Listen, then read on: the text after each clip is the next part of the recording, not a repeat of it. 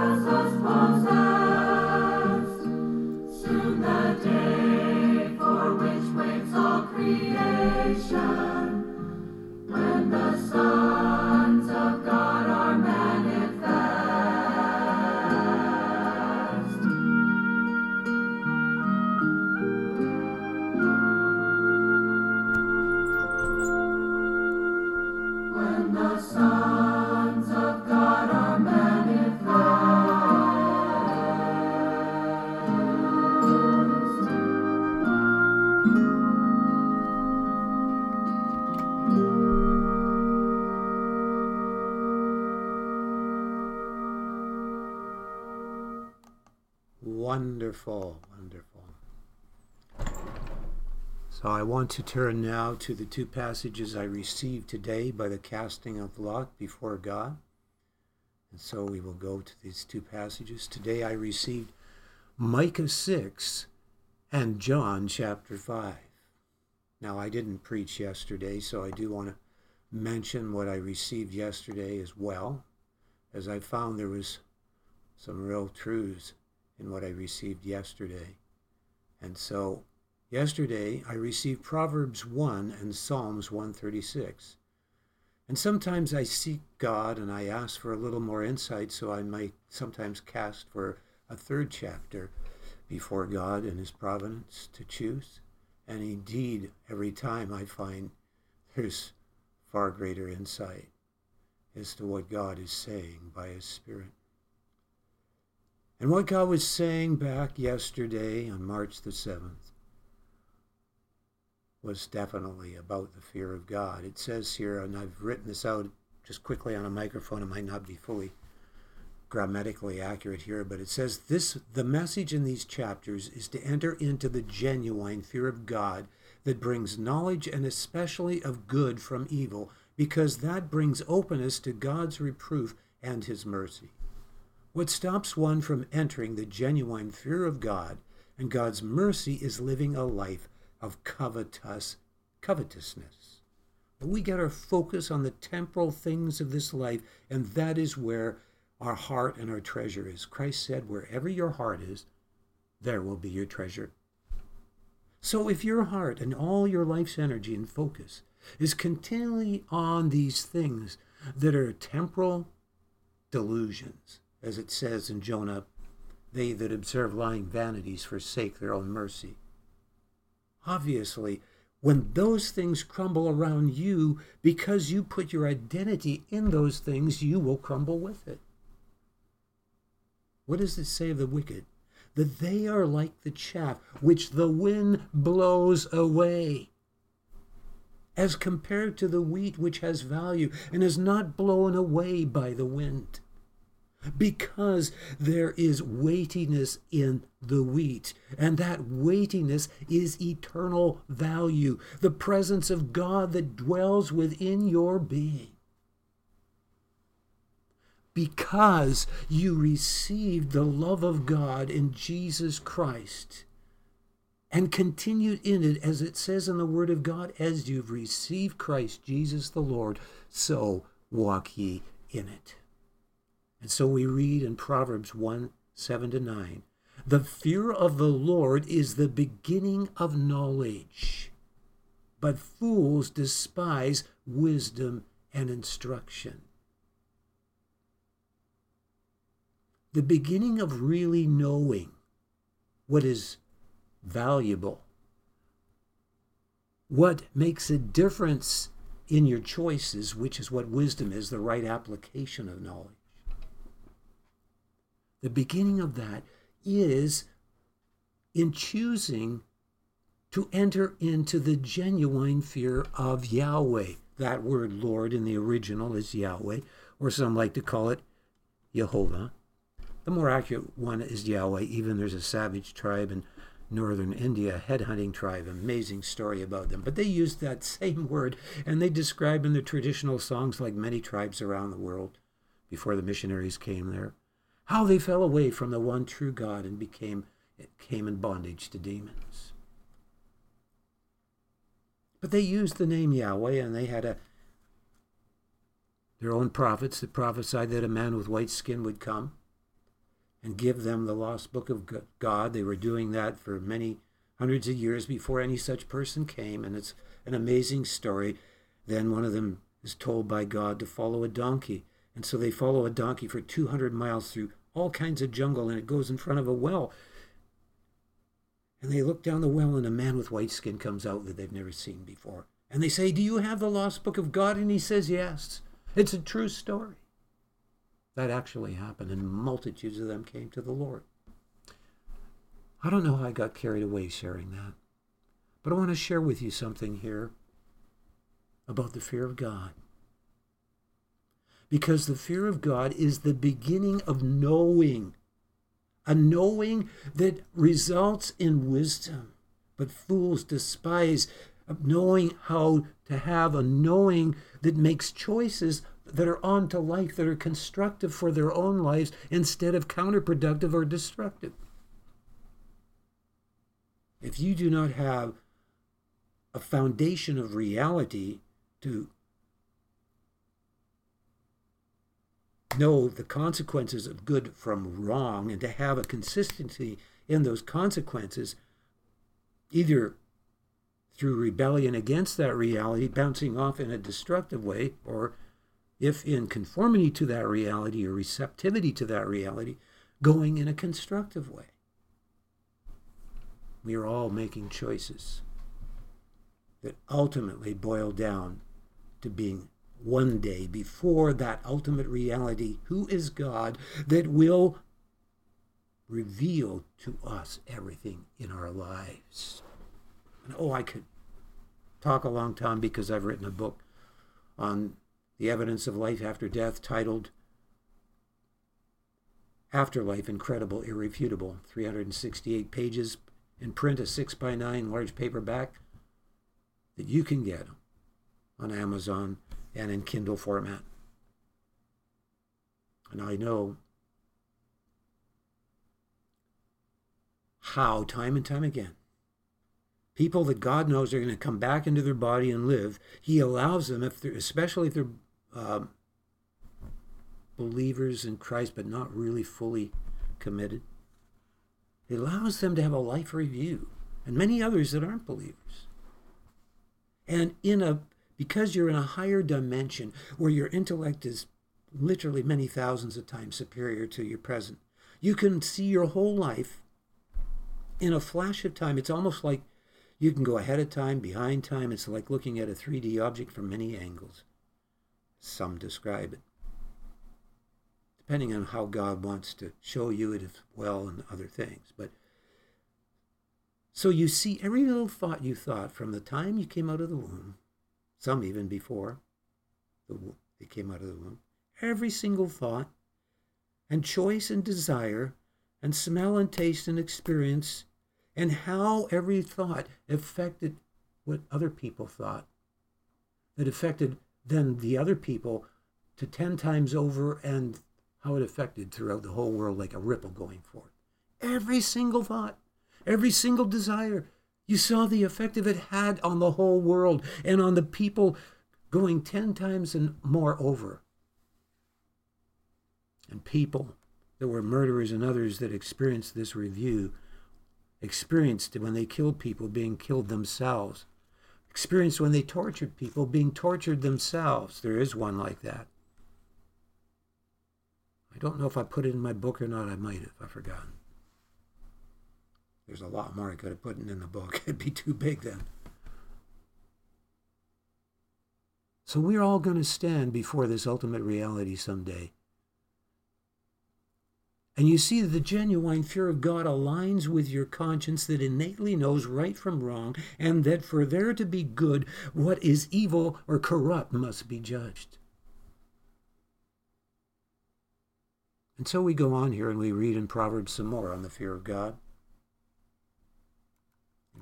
starting in verse 29.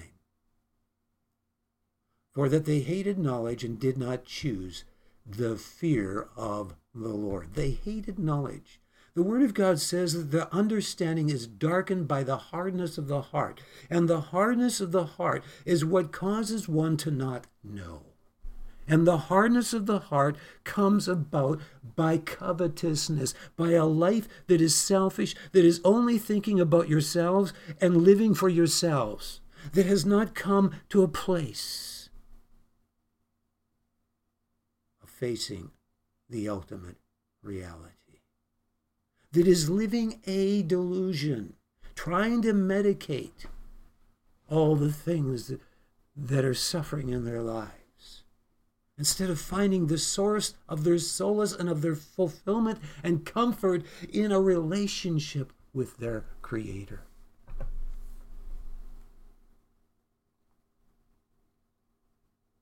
They would none of my counsel, they despised all my reproof. Therefore shall they eat of the fruit of their own way and be filled with their own devices. People, you make choices. Whenever you make choices, it is very significant. Because you become conformed onto the choices you make if they're destructive onto a state of being that can even be a hell contagious state of being that causes a hell around you and drags everyone around you into the same state that creates a hell upon earth.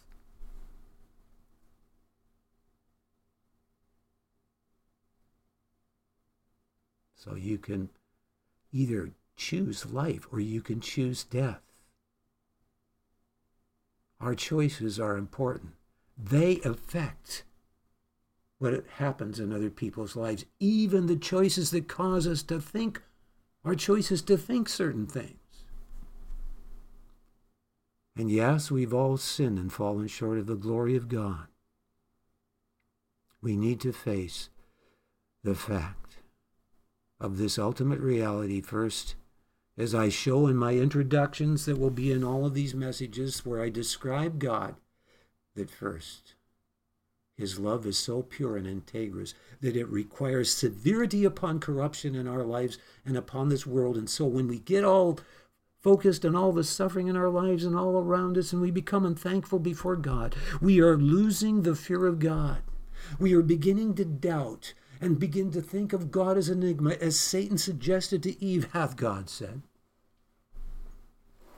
Then she lost the genuine fear of God. As soon as she bought in to those subtle suggestions of the enemy.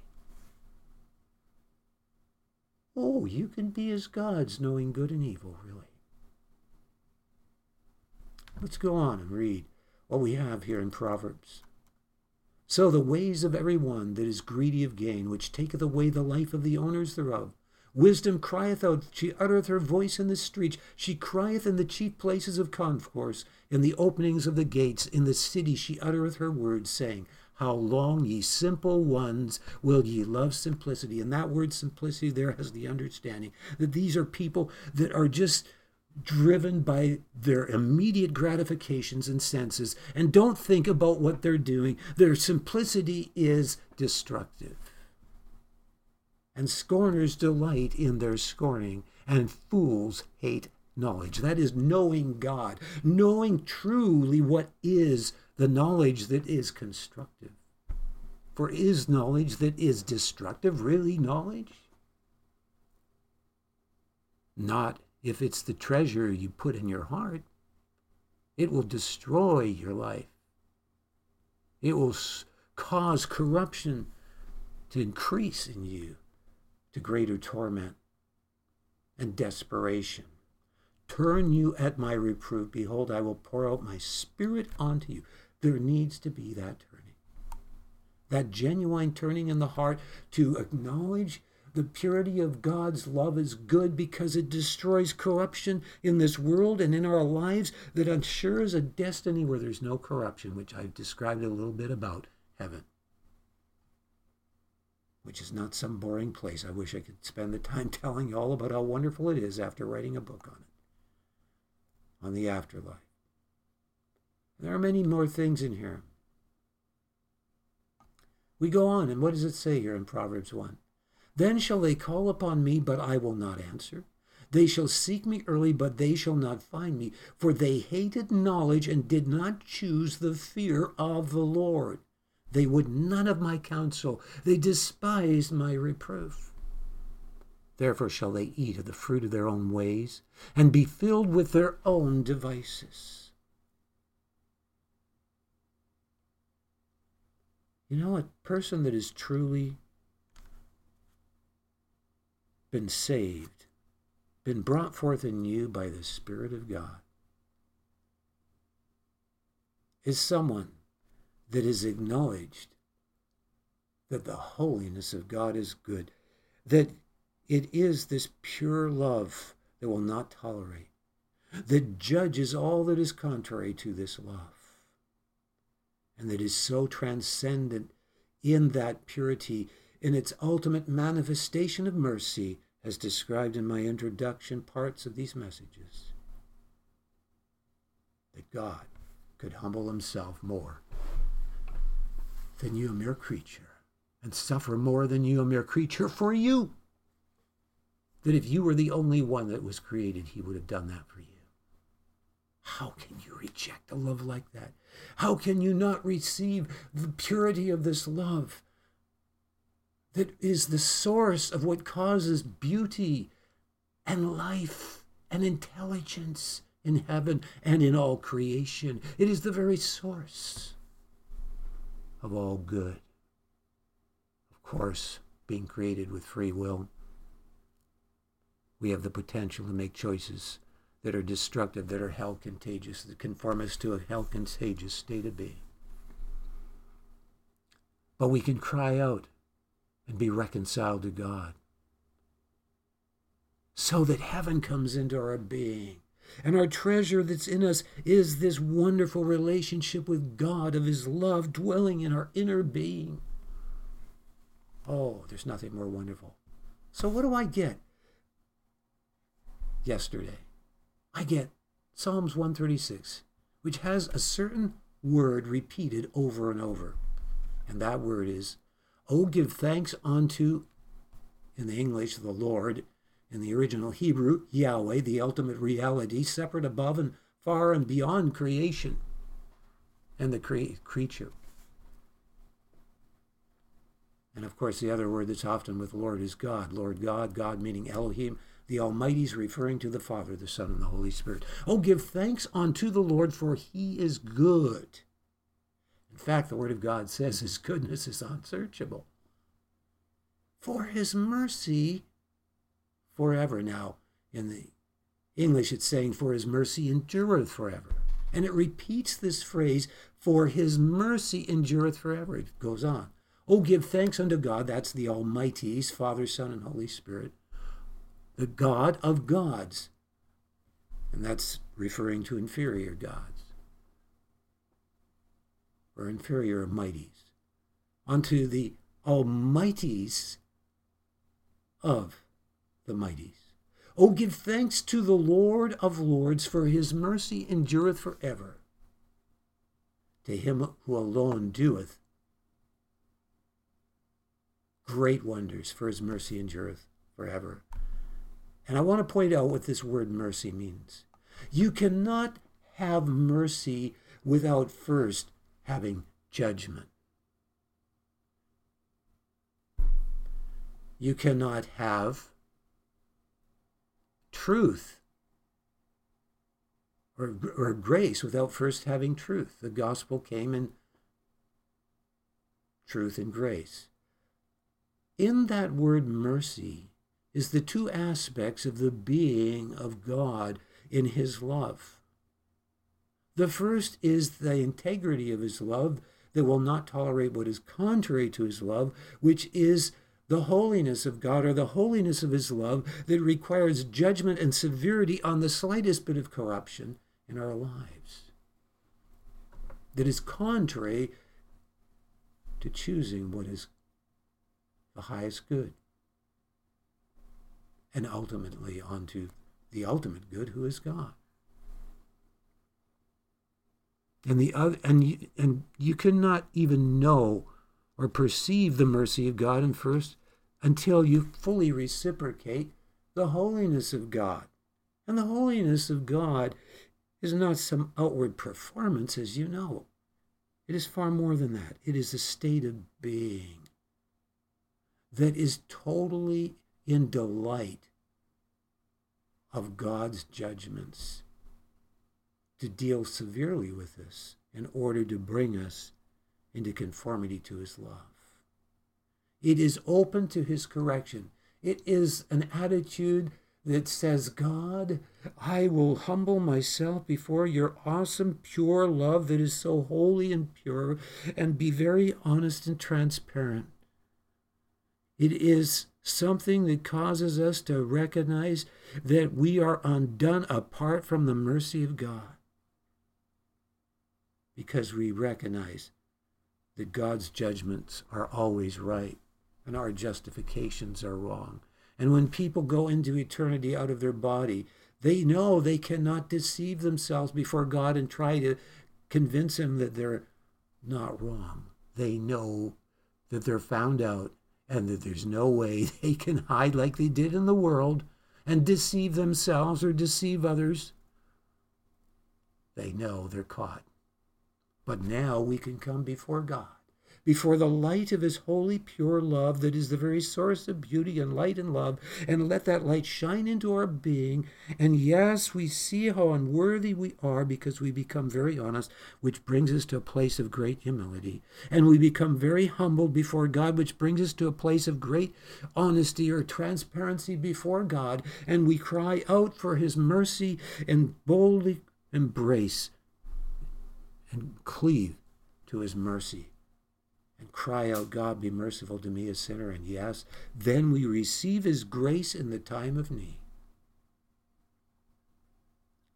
The mercy of God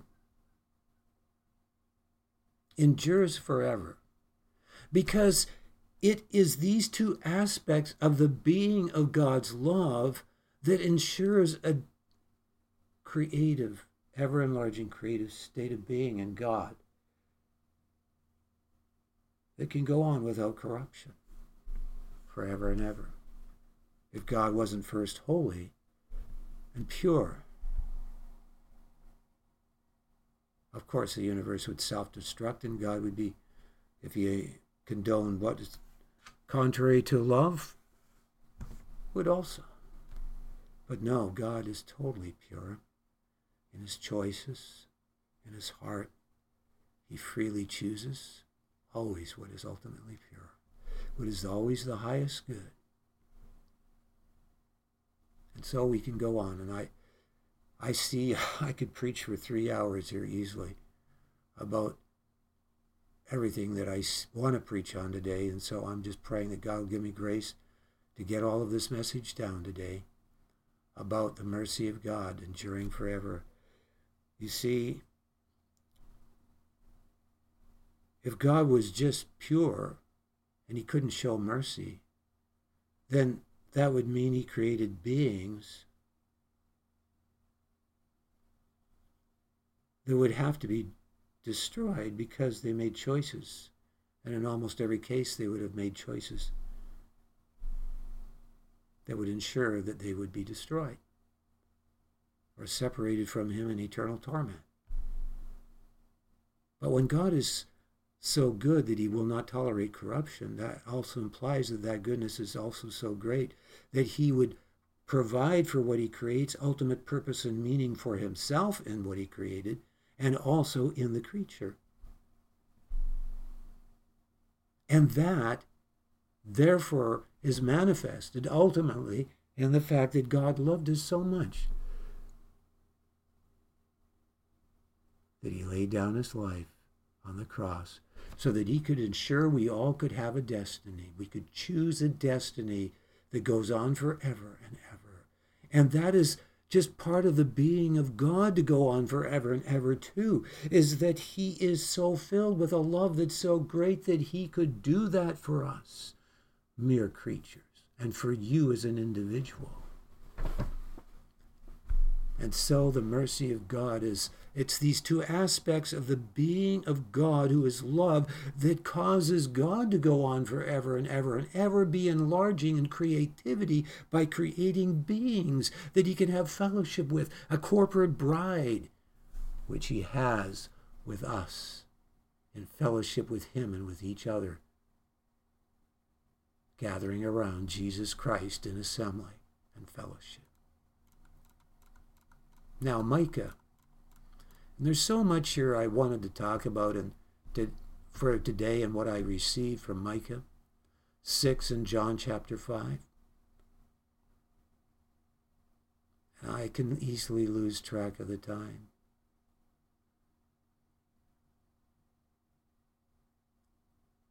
So I guess I'll touch on it for now. I also was wanting to share on some other things, but I think I'll do that in another video message. But let us touch on Micah 6 and John 5. This is an amazing passage in Micah 6. So I really want to read it. It's not long, the part I want to read. For I brought thee up out of the land of Egypt, and redeemed thee out of the house of servants. And I sent before thee Moses and Aaron and Miriam. O my people, remember now what Balak, king of Moab, consulted, and what Balaam the son of Beor answered him from Shittim unto Gilgal, that ye may know the righteousness of Yahweh, wherewith shall I come before Yahweh and bow myself before the high Almighties? Shall I come before him with burnt offerings, with calves of a year old? Will the Lord be pleased with thousands of rams or with ten thousands of rivers of oil? Shall I give my firstborn for my transgression, the fruit of my body for the sin of my soul?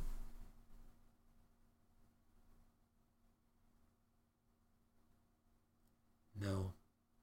He has showed thee, O man, what is good. But to do justly. And what? To love mercy. When you love the mercy of God, you are loving God that would be so merciful to you, and you're responding in thankfulness back to Him. The Word of God says that faith works by love. When we reciprocate God in His love, first in his holiness and then in his mercy out of that holiness. How can we not be filled with thankfulness back to God for how great his love is towards us?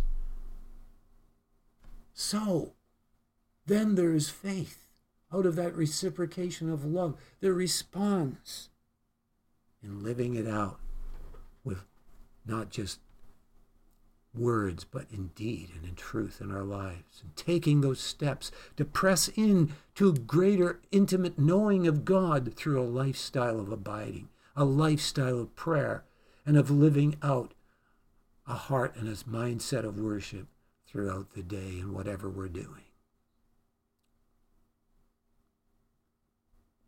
And to walk humbly with thy God. We don't walk in pride before God. We walk acknowledging that He is separate and above and beyond creation.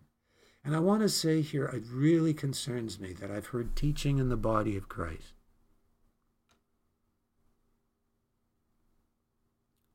By certain teachers that say that we can say we are I am just like Christ said I am. No, that word I am that Christ was referring to is the name for Yahweh who is separate above and far and beyond creation.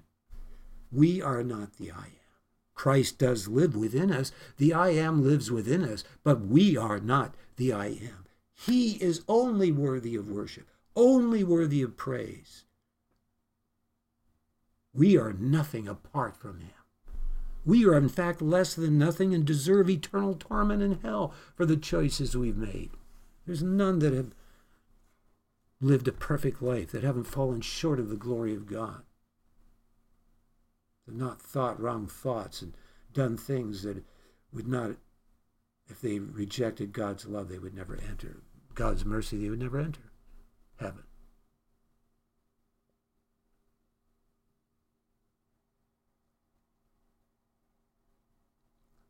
And it goes on to say here, We're to do justly and to love mercy, and to walk humbly with thy God. And I should say there's a lot more about this that concerned me when I heard teaching that says that before Adam fell, he was in every sense equal with God and was not even subordinate to God. I heard a teacher teach that. There's a link on my site actually under false teaching on the left column where you can watch it for yourself at the website called loverealized.com. Adam was nowhere near who God is. He's a mere creature. Yes, before the fall, he was filled with majesty and beauty like the angels.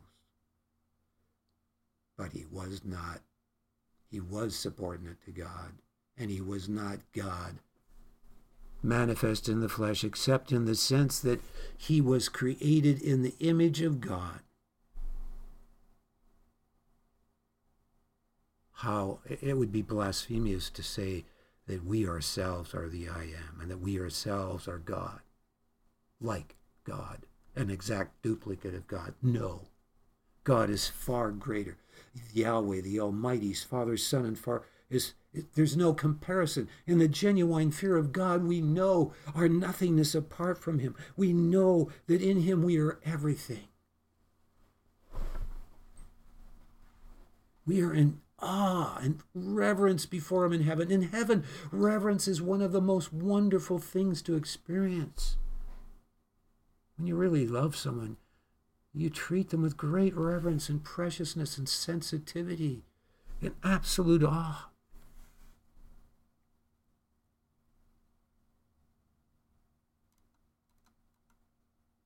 So we read here Many of the religions at that time offered their children to demons in the fire. And the psalmist recognizes here that it isn't the animal sacrifices that forgives us. It is not even if we offered our own children like the heathen do before God, that would be sufficient to forgive us. It is only implied here that only God could be the one that is so merciful that he would actually be the only one that would have the power to forgive us because he only would have the capacity to fully represent us as an atoning, perfect substitutionary sacrifice, which no animal can do. And so in this, we see that this is pointing towards the Messiah and implying strongly the reality that was preached from the beginning that only God is the source of forgiveness, not, not any animal sacrifice. And that quality in God has the manifestation of mercy, which is ultimately pointing to an ultimate perfect atoning substitutionary sacrifice.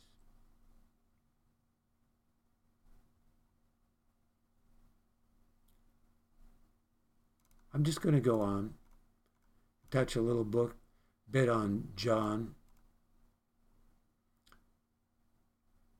This is about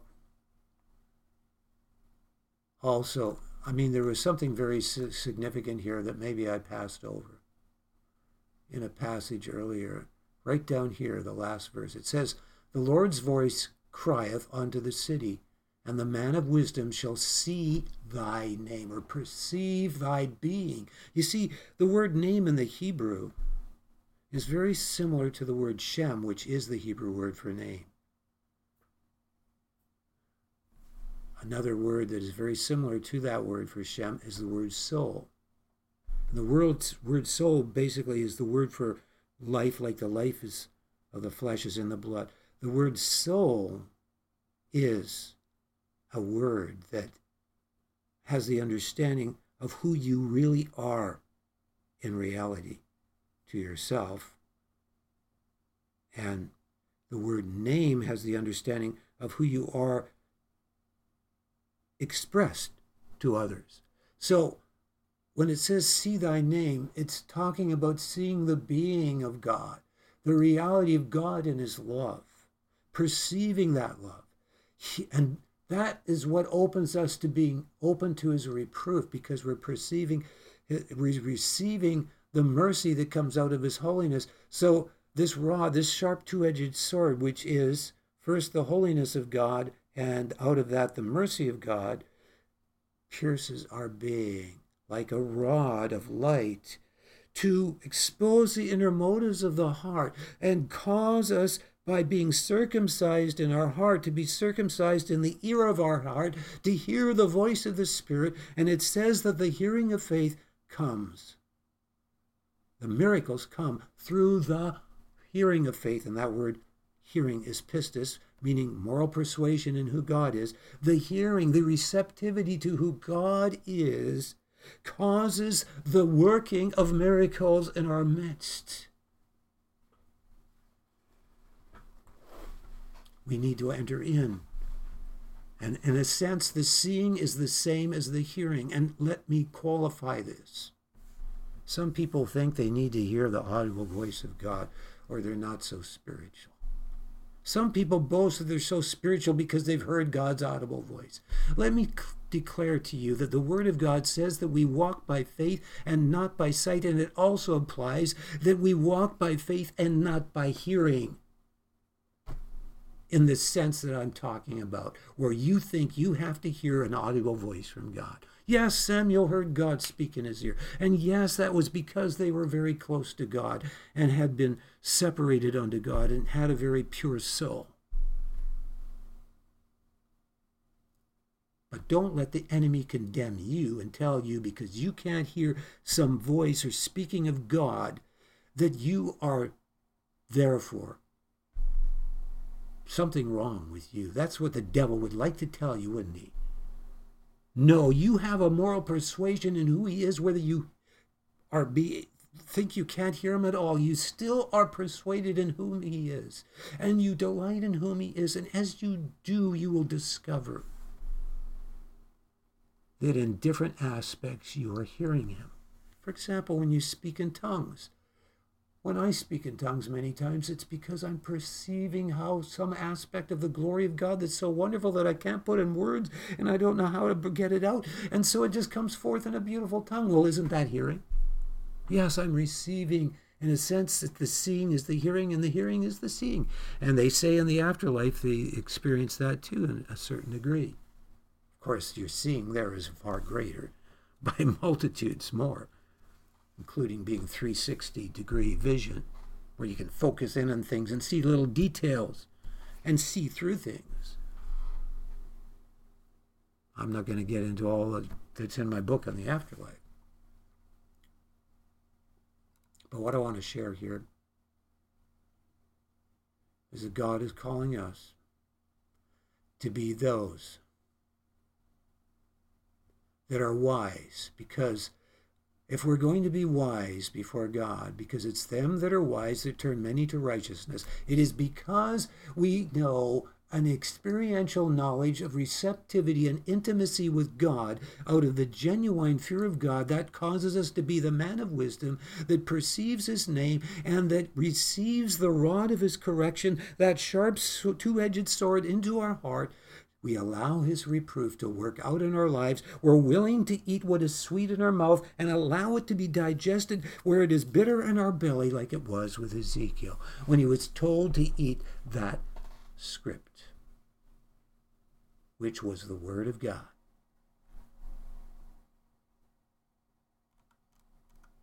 God is calling his people to return to the genuine fear of God. And here in John chapter 5, we have a verse that says this How can you believe which receive honor one of another, and seek not the honor that cometh from God only? How many people are more worried about what people think about them than what God thinks about them in the body of Christ? How many people would like to just be put up on a pedestal for one reason or another instead of being so caught up in a love relationship with Christ that all they want is to see Christ in the assembly, exalted and uplifted. God, bring us to that place where you have such a love relationship with God. This is much to do about the relationship in John 5 of the Son with the Father. For the Father loveth the Son, verse 20, and showeth him all things that himself doeth and he will show him greater works than these, that ye may marvel. For as the Father raiseth up the dead and quickeneth them, quickeneth them, even so the Son quickeneth whom he will. Yes, the Son is just God, the Father, communicated to us in this creation realm to love on us and to experience fellowship with us. He wants to come into the midst of the assembly and us to be at his feet footstool. And to gather us under the wings of his presence in these last days. Oh, God, have mercy on all of us. That we would enter into such a union as Christ did with the Father, for that was his prayer in John 17. I was going to get off into sharing about other things, but I'm going to do a separate video on that. And uh, I'm going to just close this message now. Remember, I have a book on Amazon called Godheadship and Body Invasion as well, which is over 250 some odd pages that shares everything you can do in your simile to come under the fullness of the headship of Christ, this new order that God is calling for the body of Christ in these last days. Thank you for listening to this message.